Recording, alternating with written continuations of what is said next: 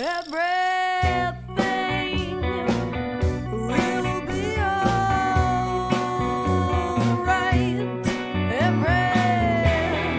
Everything is gonna be alright. Good day, and welcome to the Pandemic Show. Stories of the pandemic for people living in the pandemic. No one is alone on the Pandemic Show. On today's show, Dave talks to Dave about the changes in his tech industry lifestyle as they celebrate taking on 01 21 21 during the 21st hour, the 21st minute, and the 21st second. Dave moved from an apartment to a small house as the pandemic marched on. And although the pandemic hasn't changed his workaholic lifestyle much, he is loving backyard birding. His techie background enlightens us to the great embrace of technology that didn't materialize 20 years ago with the dot com bubble. But now, people who have never Zoomed are Zooming. Couch community technologies like hardware, streaming, etc., are tracking up as new demographics use them to cope with the pandemic. Today, we're speaking with David Hayes from San Francisco, California. Dave, thanks for joining us on the Pandemic Show. How are you doing? I'm great. Thanks for having me. It's great to be here. The Pandemic Show is talking with you on a special day. It's the 21st day, and we'll be talking during the 21st hour and the 21st minute and the 21st second of the 21st year of the 21st century. That is cool. We should have had like a Christmas crackers. Let's actually denote that exact second with It, it makes me feel like it's like Pi Day or Groundhog Day 21, 21, 21, 21, 21. exhausting to hear. Did you practice that? Did you, that just rolled off your tongue. I'm afraid to say it now. I stayed up a little bit later than usual because of the time change, and I was cruising internet memes, and I saw a lot of people highlighting that, and I got a kick out of it because I know you work in technology with software, and that's the kind of thing engineers, software engineers, and number of people they're into that kind of stuff, right? We are big into numbers and and the memes. We're all about the memes at work. Well, it's good to hear you laughing. Can you tell us what your life was like in San Francisco before the pandemic? Yeah, I always feel awkward mentioning this, but I'm I'm one of the people for whom life. I mean, life got worse for everyone. Obviously, like this is a horrible thing, but the the delta between my life before and my life now is one of the narrowest that I've experienced, and I always feel bad, sort of highlighting sort of the negative things that have gone away. Right. So I I am a workaholic. You know that about me, and I actually lived very close to my office. I lived a 10 minute walk, and I spent a lot of time walking back and forth, and it was pretty common that I look at the clock. Oh, it's eight o'clock, and I'm still at the office. And the only reason I noticed is I'm hungry.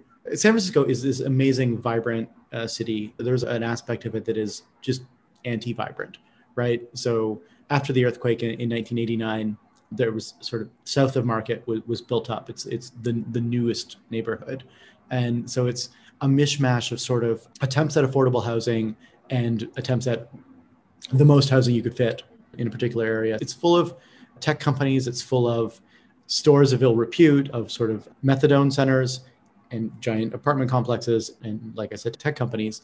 Now, I hate to say this, but in in some sense, like getting out of my very narrow loop kind of got me out of my. I was in. I think I was in like a, a cultural or like a living situation rut. And I've actually I've since moved, but I've only moved a mile away. I moved to just east of the Mission District, up in Potrero. Moved from uh, a wildly overpriced apartment to a mildly overpriced house. I'm still I'm still working too much. Is Uh, that near Jerry Garcia Park? I hope so. I don't know though. I've only been to Jerry Day a couple times there. That just sounded like the area. I'm not too familiar with San Francisco. I vacationed there several times with family. But yeah, it's beautiful, beautiful climate. And I think that's interesting how you had such a small habitat from your apartment to your work and the restaurants and shops in between.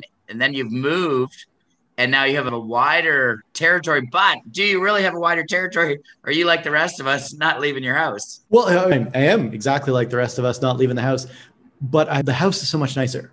So I, I now I, I become a bird watcher, but I've definitely turned into my father, and I, I am now a bird watcher. There are birds that come to my backyard. I, I have a backyard. I know that's not exciting for most of the world, but uh, like I'm a consummate urbanite, and this is my first backyard in a decade, and I've got robins and I've got hummingbirds.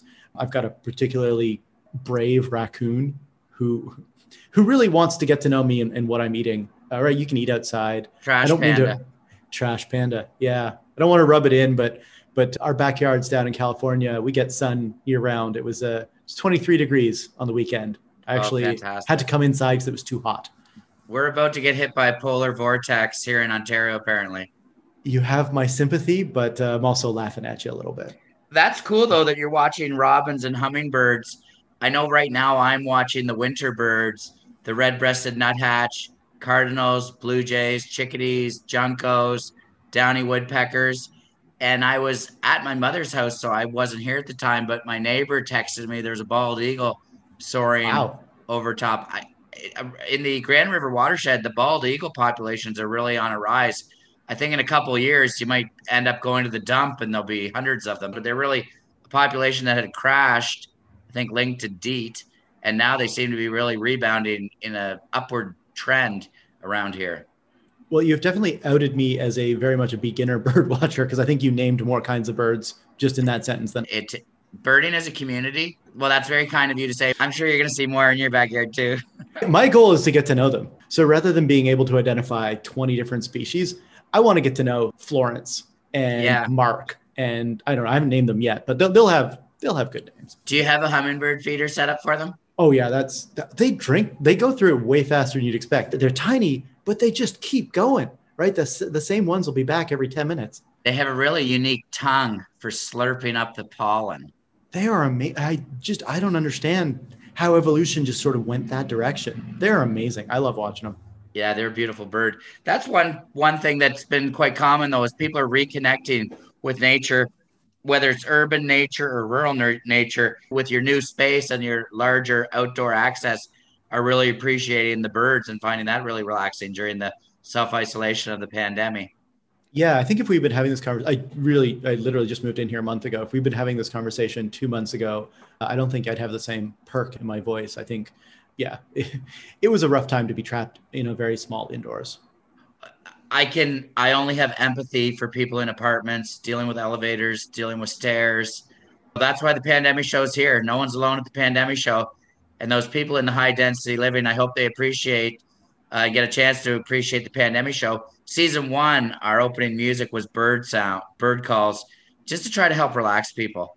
And now we have a have a uh, wonderful San Francisco band doing our intro, uh, Big Value. I think that's their name. It's a San Francisco bar uh, bar band from the 2000s that does our music now. But we have bird calls at the exit of our of the show too. So, is there a particular bird you'd like on your exit? Would you like a robin or a hummingbird? I do not know. Oh, wow. You, you're asking the tough questions. I'm going to defer to your choice here. I, confident that you'll make the right one. Well, it's like Tuna Fish said at the Lyric in Kitchener with Jurassic 5 so many winters ago each one, teach one. The lockdown started in San Francisco. Can you just describe it? Yeah. I, so the chronology, as, as I remember it, is I mean, you know me. I, I, I love St. Patrick's Day, right? I love all the the the social holidays. Let's let's use that euphemism. And I distinctly remember canceling my plans for it. There's this new mystery virus. I guess it was less of a mystery and more of a mystery about how dangerous it would be. And it just you look at it, it's like, well, that's crowded people. That's that's just beyond my risk tolerance. And I, I remember actually having to explain it to to a couple of people, like the people that I, I had originally planned to go out with, and it being very contentious. Like this is not, you know, it's it's nothing. It's something we saw on TV. It's like, you know, if, if I told you I'm not doing something because I'm afraid of Ebola, right? Ebola is a vague concept that that doesn't really hurt us, not not regular people, right? Doesn't And- come here. No, yeah, yeah, no. Like, and then what happened? And I don't remember exactly which company went first, but maybe a week after that, just the first company took it seriously. And I, I think it was Twitter. Twitter just said, you know what? Everyone work from home. We don't want you to get this. And then I think it was like hours later that the next company and the next company. And so the reason I remember this is because you know, as, as an executive at my company, we, we had to throw our emergency meeting and wait a minute, what is our plan? Right. Mhm. And within a day or two, I mean, my chronology could be off by a, a you know, a day Yeah. or two, but it was just like, imagine it was Monday, everything was normal. Tuesday, it was the early bird saying work from home. Wednesday was we were saying work from home. By the end of the week, the major tech companies, certainly the ones that cared about their employees, had all decided, you know what, this this just isn't worth risking it. And we all had to we all thought it would be for two weeks. I remember fielding questions like, should I bring my office plants home? They can survive two weeks. And you know, erring on the, the the safe side. And then it just went from it was amazing how it went from vibrant city where you know everyone was out for St. Patrick's Day, I think it was a Friday or Saturday, to complete ghost town. We we locked down as hard as, as any place during that first pass. And like when you mentioned, and it was hard, like the the trade-offs were real because San Francisco is in some ways the most dysfunctional housing market on earth. I, I love so much about the city, but I whoever is in charge of, of the housing decisions uh, really needs to, to think long and hard about their decisions.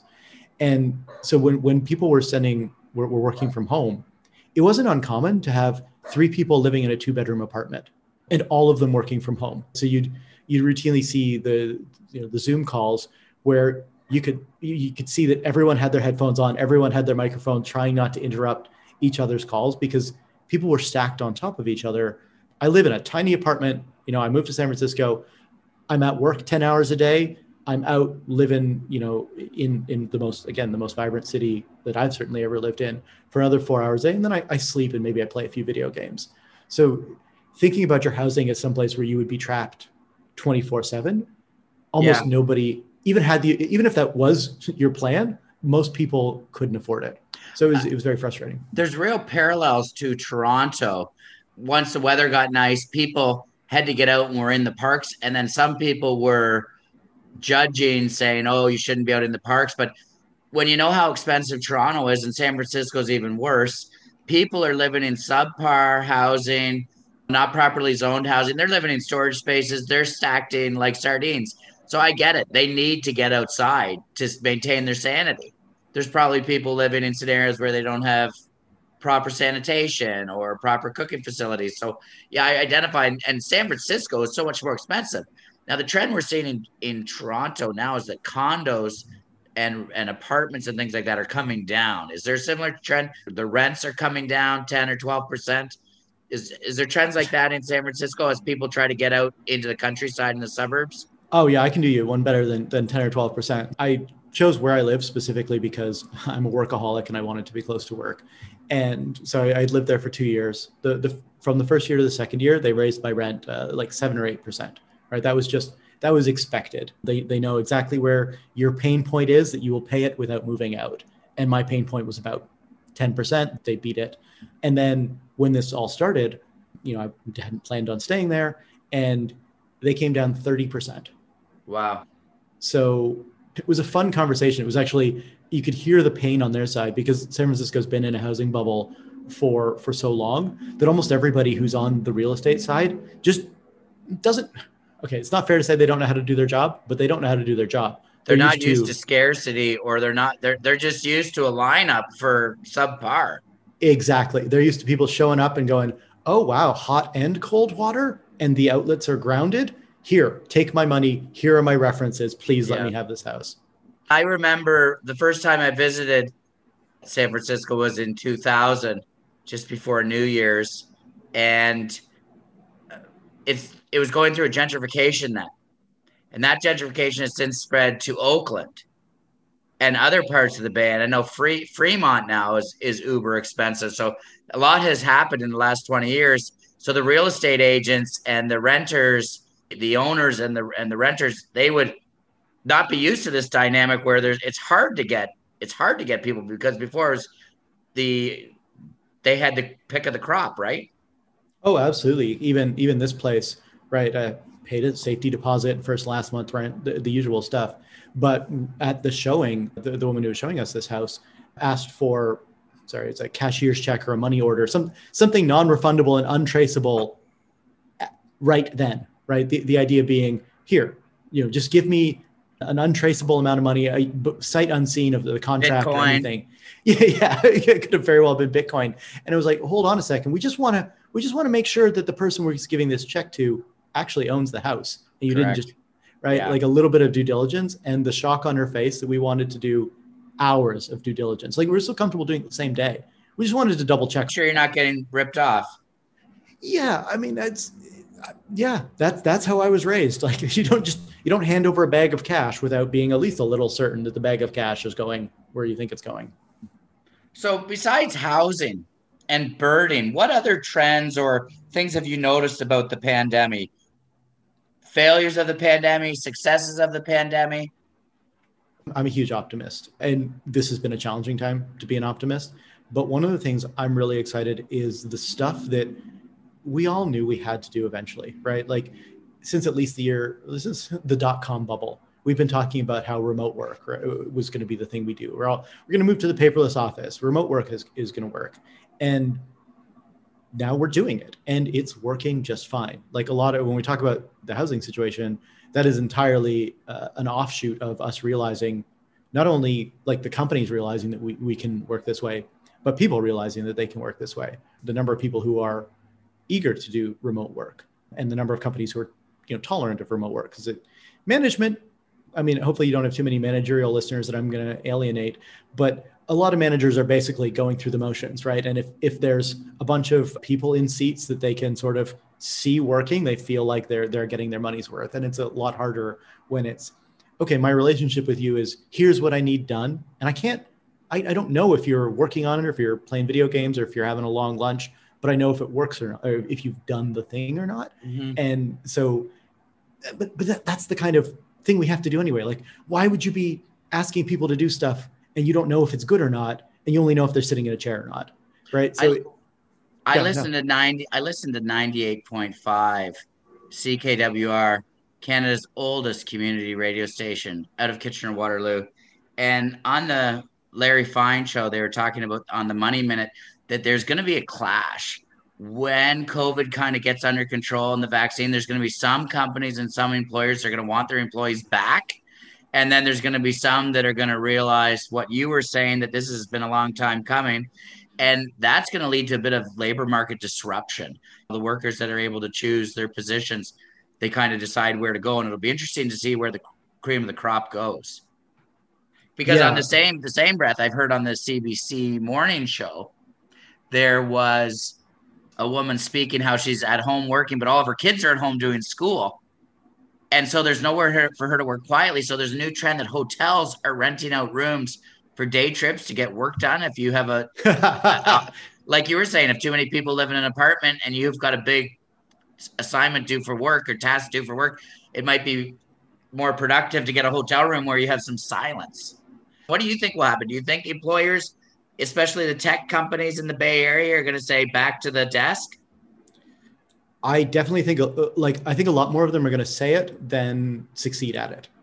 I don't know where we're in the middle we're going to land, but specifically to the Bay Area, and I'm underselling how much I, I love the Bay Area. Right, like the last year had been a, a year of workaholism for me, but generally speaking, this this is the city I love living in. So the the house I live spec- uh, at right now, specifically, every Easter they, there's a, something called Bring Your Own Big Wheels, where they take the the steepest street in San Francisco and put some hay bales on on the scariest corners.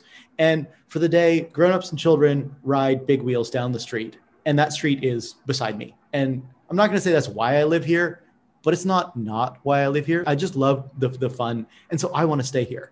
Yeah, That the sense of community and the, the different community activities. Yeah.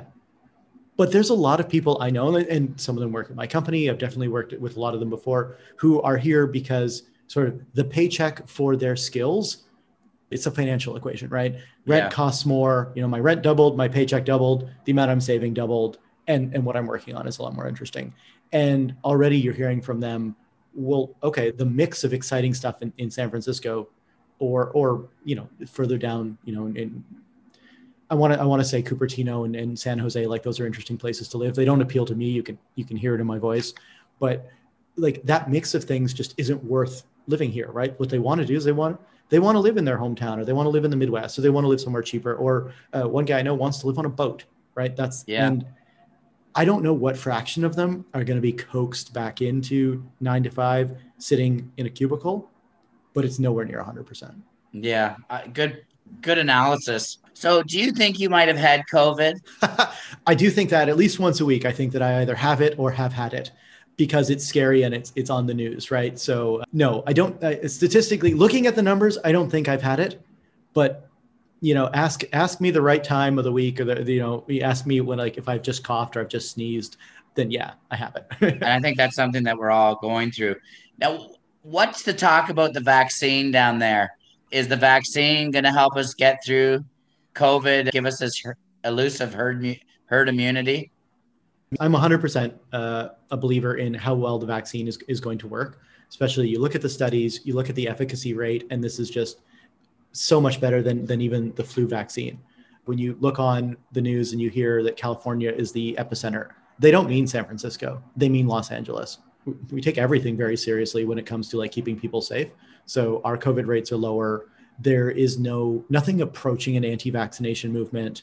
It's so I, at the very least, I'm comfortable that within sort of the sphere of, of this city and, and some of the more progressive cities and progressive areas, they're not all cities, I'm absolutely confident that we will get to, to herd immunity very, I want to say quickly, I mean, it's it's been so long that I don't think we can say quickly at this point. But yeah, I think we will get to a safe place here and in the progressive places. But I do worry about the the patchwork, right? Like Yeah. I worry about I don't want to say the vaccine's been politicized, but I think people's pre-existing, you know, reluctance to do anything that might benefit their neighbors more than it benefits them and, and pushing back on that instinctively. So I do worry about what, what the patchwork will look like, but I'm excited. Like my family still is in Canada. I'm confident that they're the area that they're in will be good. I'm confident the area I'm in, but I'm a little concerned obviously about people who who might be in one of those areas that, that is pushing back against vaccination, even if they themselves are pro-vaccination. What's the atmosphere like in the United States on January 21st, 2021? Bernie Sanders wearing his mittens in the Capitol is breaking the internet. Is there more of a sense of relief or calm? I know there months ago, I think the sense was agitation, frustration. What's next? I'm personally very reluctant to to speak to you know the the mood in the United States, certainly across the United States, or even the the mood of, of Americans. There's definitely a lot of jubilation, and you know that we no longer have a government that is not taking this seriously and golfing, if you will. I don't think that the, the friction, I don't think the conflict uh, is over. I think it's just going to take a different form, and I think that's just going to be with us for a while. Sorry. Well, there's definitely a different tone at the federal level that appears to be taking coronavirus that much more seriously.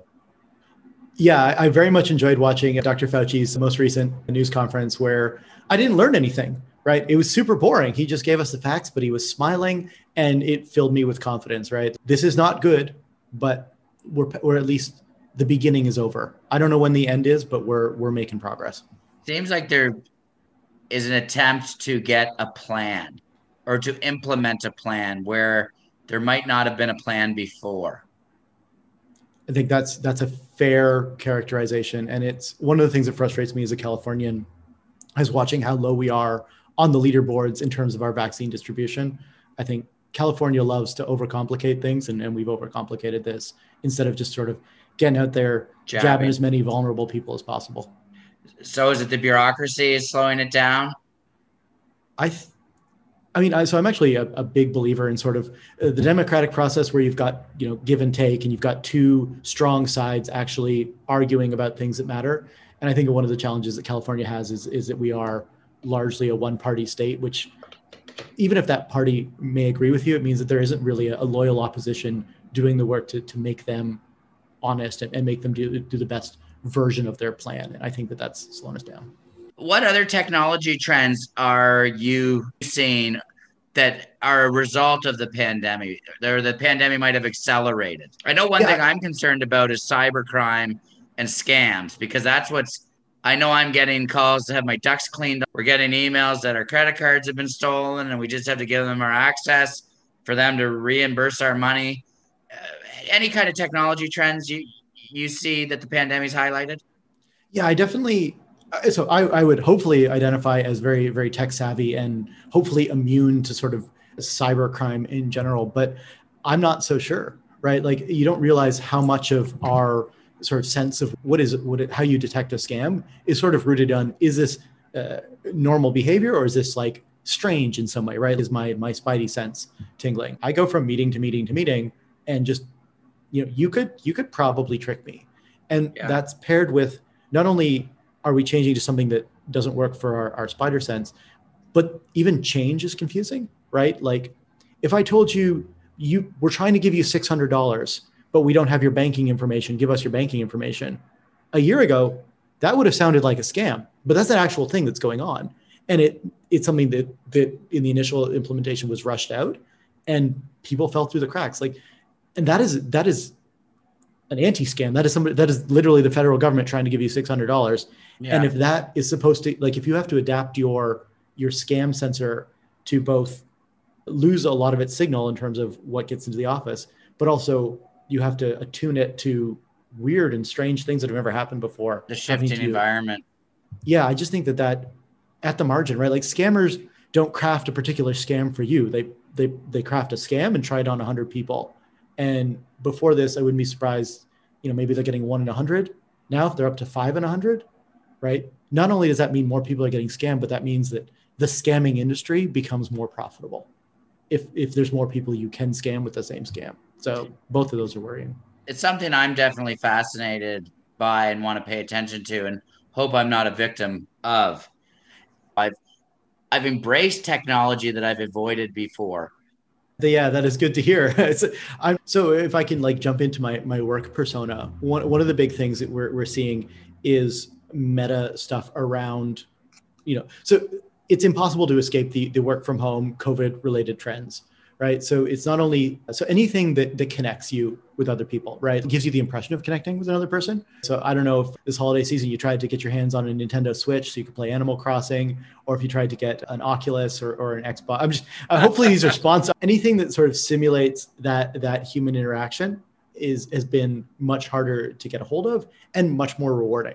I actually got my parents virtual reality goggles, and wow. I don't know if they like it or if they like doing something with me, but once a week, my parents and I, we play Beat Saber, which is a, a game where you've got swords and uh, you listen to, to techno and, and EDM and you use those swords to break blocks. If I tried to get my parents involved in this any other time in their lives or my life, it would not have worked. Very techno Viking. Yes. yeah. they, they don't last long, but, but when they're in it, they're in it to win it. So the gaming community then there's is the trend that there's more people gaming than ever before and it's harder to get the games when they come out.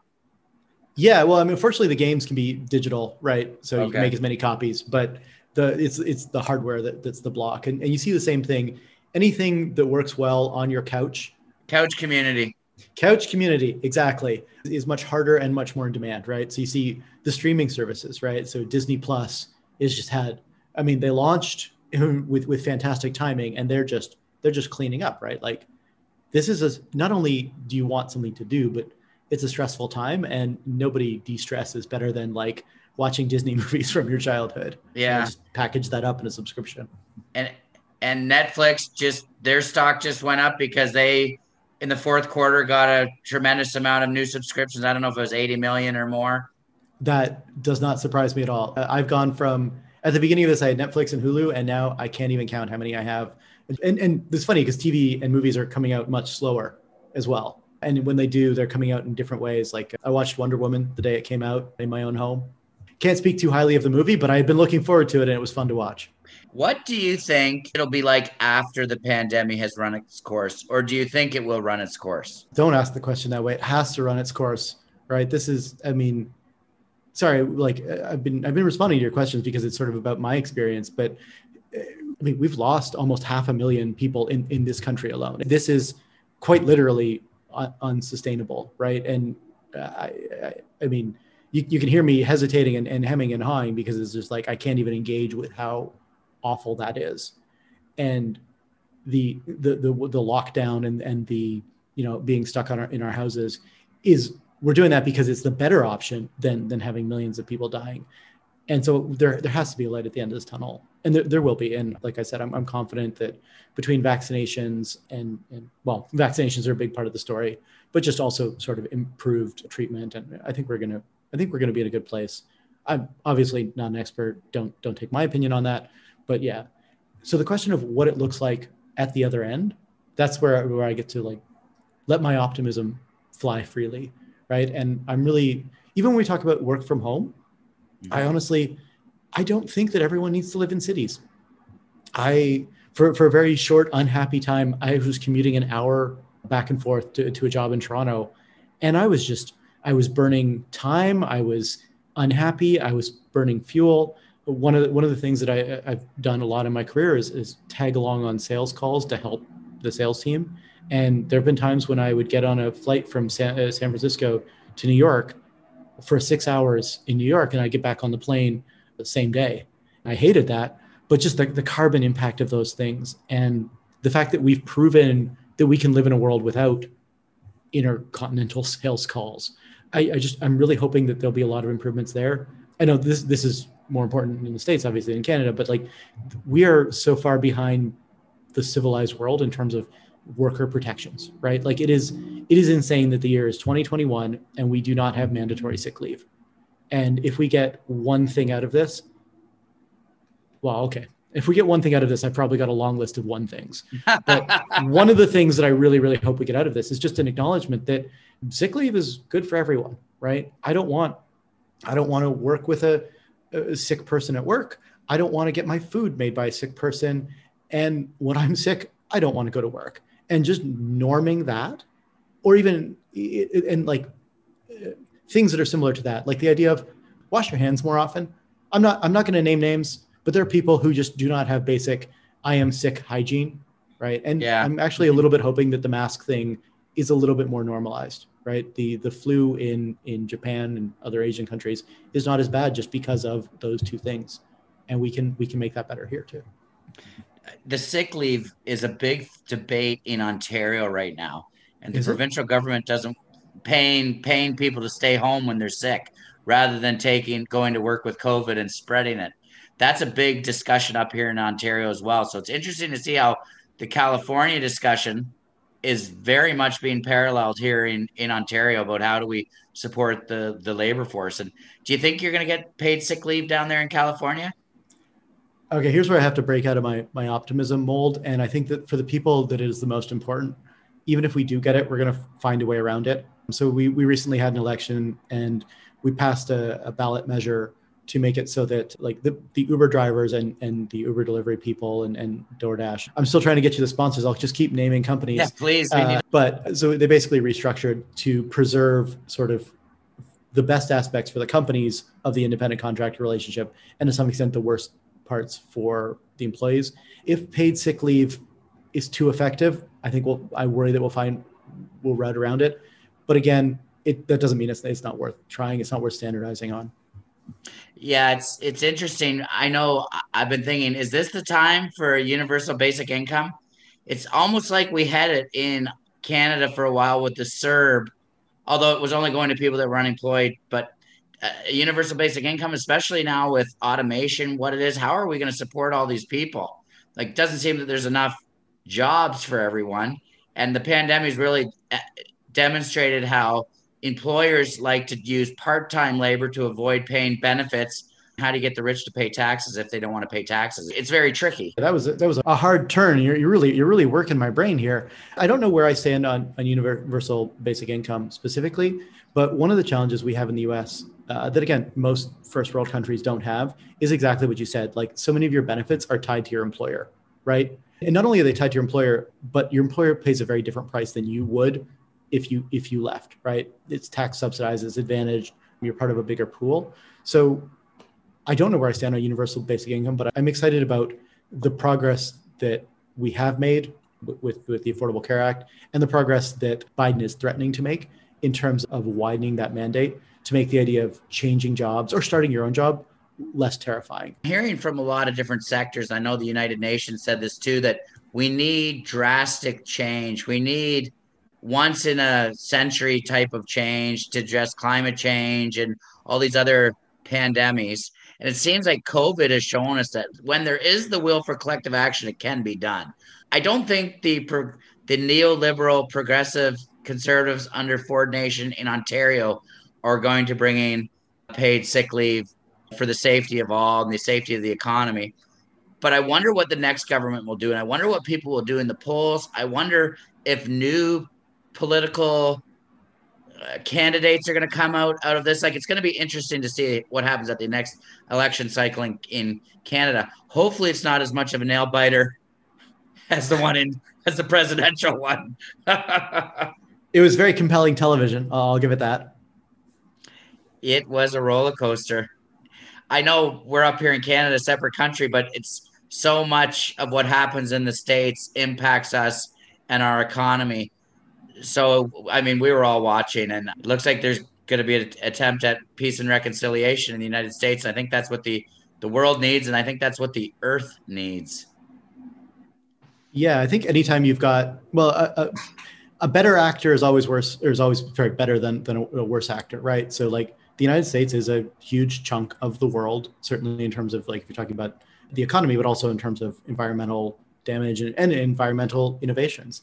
So yeah, anytime it goes better for us, and I'm, I'm going to keep saying us. I mean, you, you know, I'm Canadian, and for me, one of the biggest things about you know the, the change in leadership is I haven't been able to go home, right? And one of the reasons I, I can't I can't come to Canada because I mean, strictly speaking, I could, but the, the hoops I would have to jump through are basically untenable.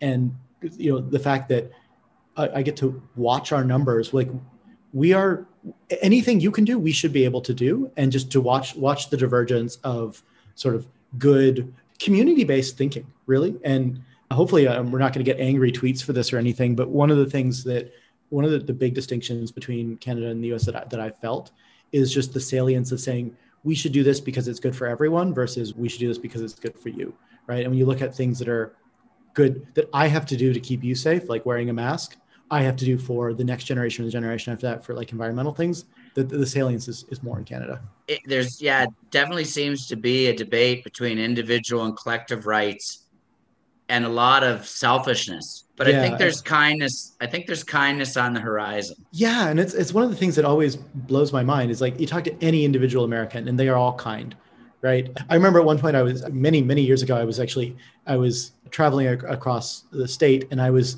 waiting for for my ride at a gas station and people kept giving me money. I wasn't asking for it. They were just I didn't have a hat out. I was literally just standing there bored and pe- like they would ask me what I was doing and it was just so independently kind. And yet it's weird that you know the people who are proud to not wear a mask it's really hard to, to reconcile the same sides of the sort of the same population. And I wonder if six months ago, leadership in the states had been saying to wear a mask, what could have been avoided? Yeah, that's one of the things that is very frustrating. You, you don't realize how clear you have to be in your messaging when you're talking to a large group of people with, with differing views. And even actually, you mentioned at, at the top of the show, you know, uh, closing down parks and things like that. And I distinctly remember in April, although California and San Francisco in particular were very, were trying very much to do the right things. They overreacted and, and almost did things that just to show that they're trying to do everything. And they were closing down the beach. The beach is the safest place to be. And, and we're not talking about Venice Beach or someplace that's fun and warm and, and lots of people go to. Our beaches are cold. You don't Yeah. have to worry about too many people being on our, our five degrees Celsius beach uh, in March.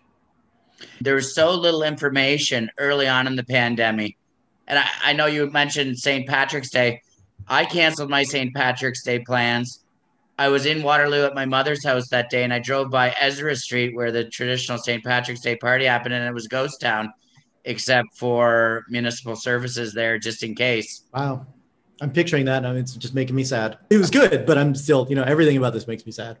But with St. Patrick's Day having been canceled, and then every holiday, subsequent holiday, I mean, now we're getting close to Groundhog Day, and I'm I've been holding off, but I have to make the official announcement that I'm going to have to cancel my annual Groundhog Day party and euchre tournament.